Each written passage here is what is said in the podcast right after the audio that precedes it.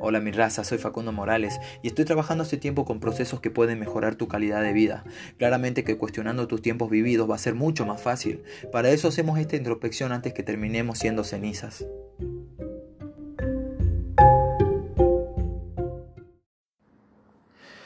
Ay, cómo se vuelve loco esta parte, ¿no? De hablar del desapego. Estoy dando inicio a esta parte de, procesos para poder hablar y poder ayudar a ciertas personas que no han podido encontrarse, a personas que le gustaría mejorar su calidad de vida en cuanto a pensamientos, ¿no? Y cuando empiezo a hablar del desapego, me vuelvo a los 17 años, cuando más quería cosas, cuando más estaba pegado a las cosas materiales, a personas. Y ha sido un trabajo muy duro, porque duele, duele desapegarse de cosas, pero creo que lo peor es sufrir por las cosas o por personas. Entonces, esto lo hice por amor. Y cuando empiezo a hablar de esto a los 17 años, es cuando yo más quería un auto, un celular, una bici, una casa, todo, una novia.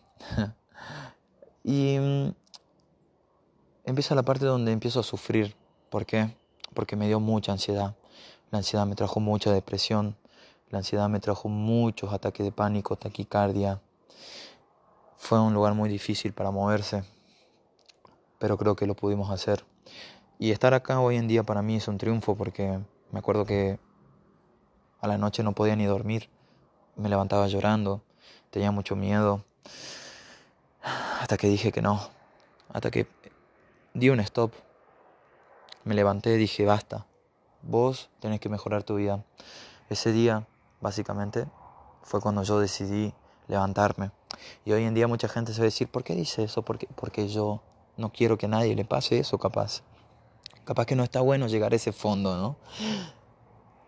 Y sí, hoy estoy acá abajo de las estrellas hablando de esto y creo que es lo mejor que me puede pasar. Y mucho más para este podcast, que es el, el primero que voy a hacer del desapego. Empiezo hablando de esto porque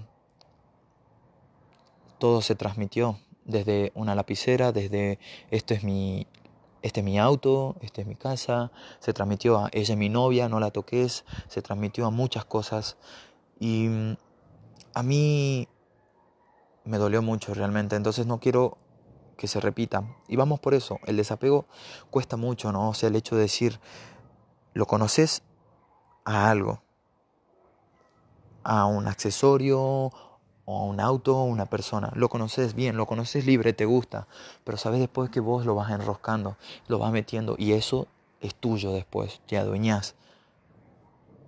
¿Cómo haces después? Te cuesta muchísimo desapegarte. El desapego es cuando te vas dando cuenta que te estás llevando eso con vos, le das un stop, paras un toque. Y eso es algo que te puede ayudar mucho. ¿Por qué? Porque a los 18 años, cuando yo tuve mi primera relación, era tan lindo, ¿no? El hecho de decir, ella es libre, tiene amigos, tiene amigas, yo tengo amigos, yo tengo amigas, puedo salir tranquilo a un lugar. Después, a los tres años, no. La misma sociedad te va diciendo, hey, hace la tuya. Eh, ¿cómo, ¿Cómo va a dejar que se vaya con los amigos? ¿Cómo va a dejar que se vaya con las amigas? Ey, la viene un boliche. Ey, ey, güey. Todo se volvió muy loco en esa parte, ¿no?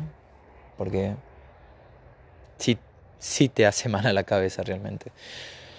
Entonces, esta práctica del desapego es eso, darse cuenta de que cada vez que estamos absorbiendo algo, le damos un stop. No seguimos influyendo en ese lugar donde sabemos que vamos a sufrir. Pero antes de eso hay que volver a un pasado, hay que solucionar algo, hay que solucionar todas las cosas que trajimos y ver que hay un futuro y que sin el presente bien arreglado nunca vamos a llegar a él. Entonces cuando decidí arreglar el pasado, darme cuenta de que cuando yo era chico había recibido gritos, maltratos, eh, bullying en el colegio, que había recibido un, divorcio de mi madre con mi padre que a mí me había dolido mucho, que nunca lo había perdonado. Volver a esos lugares y perdonarlo ha sido algo que me ha devuelto la vida.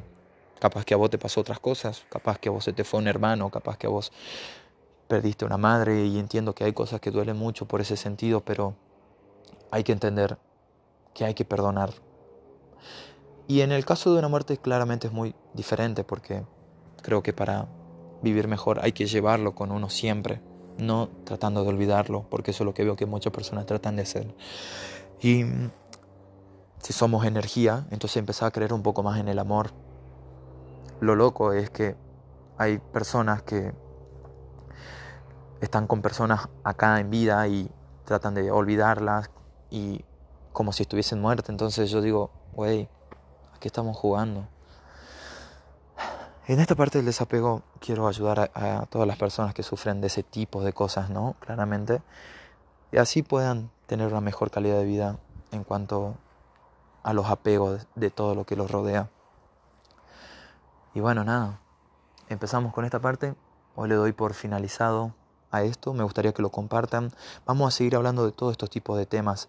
Creo que una solución para esto simplemente estar presente y estar observando todo lo que estamos viendo a nuestro alrededor y darse cuenta que por más de que lo quieras y que eso te haga creer que va a ser tuyo, nunca lo va a ser. Y si vos pensás que eso es tuyo para adueñarte y sentirte mejor, yo te diría que empeces por el amor propio, ¿ok? Y si te molesta, claramente entiendo, entiendo porque es muy difícil decirle a una persona que se ha casado, que tiene un anillo, hey, es muy difícil decirle a una persona, hey, ¿por qué, están con e-, ¿por estás con ella y se andan gorreando, se andan, se andan, andan haciendo trampas?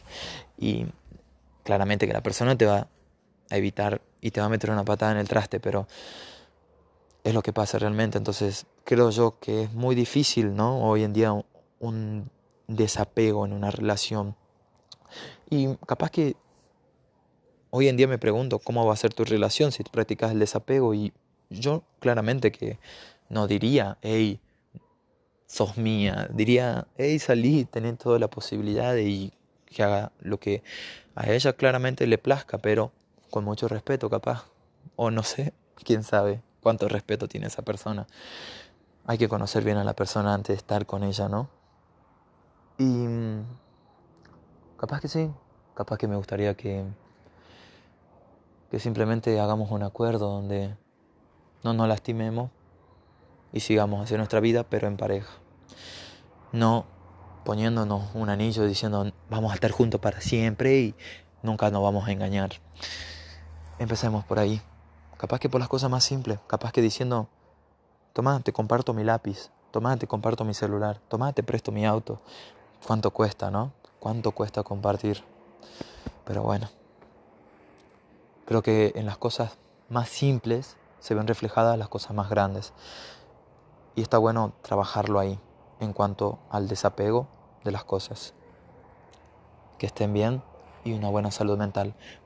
Próximamente se vienen muchos buenos acontecimientos de pensamientos para que podamos llegar lejos, ¿no? En cuanto a pensamientos, muchos me dijeron, hey, ¿qué vas a decidirte? Decidirte de una ya, güey. ¿Qué vas a hacer? Campitero, cajero, rapero. Y sí, hoy entienden esa parte. Porque realmente no quiero ser un carpintero toda la vida. No quiero ser un rapero toda la vida. Ah, ni que lo fuera. Porque realmente, no sé, creo que al sentimiento no se le pone nombre. ¿eh? Y también está bueno que empecemos por ahí.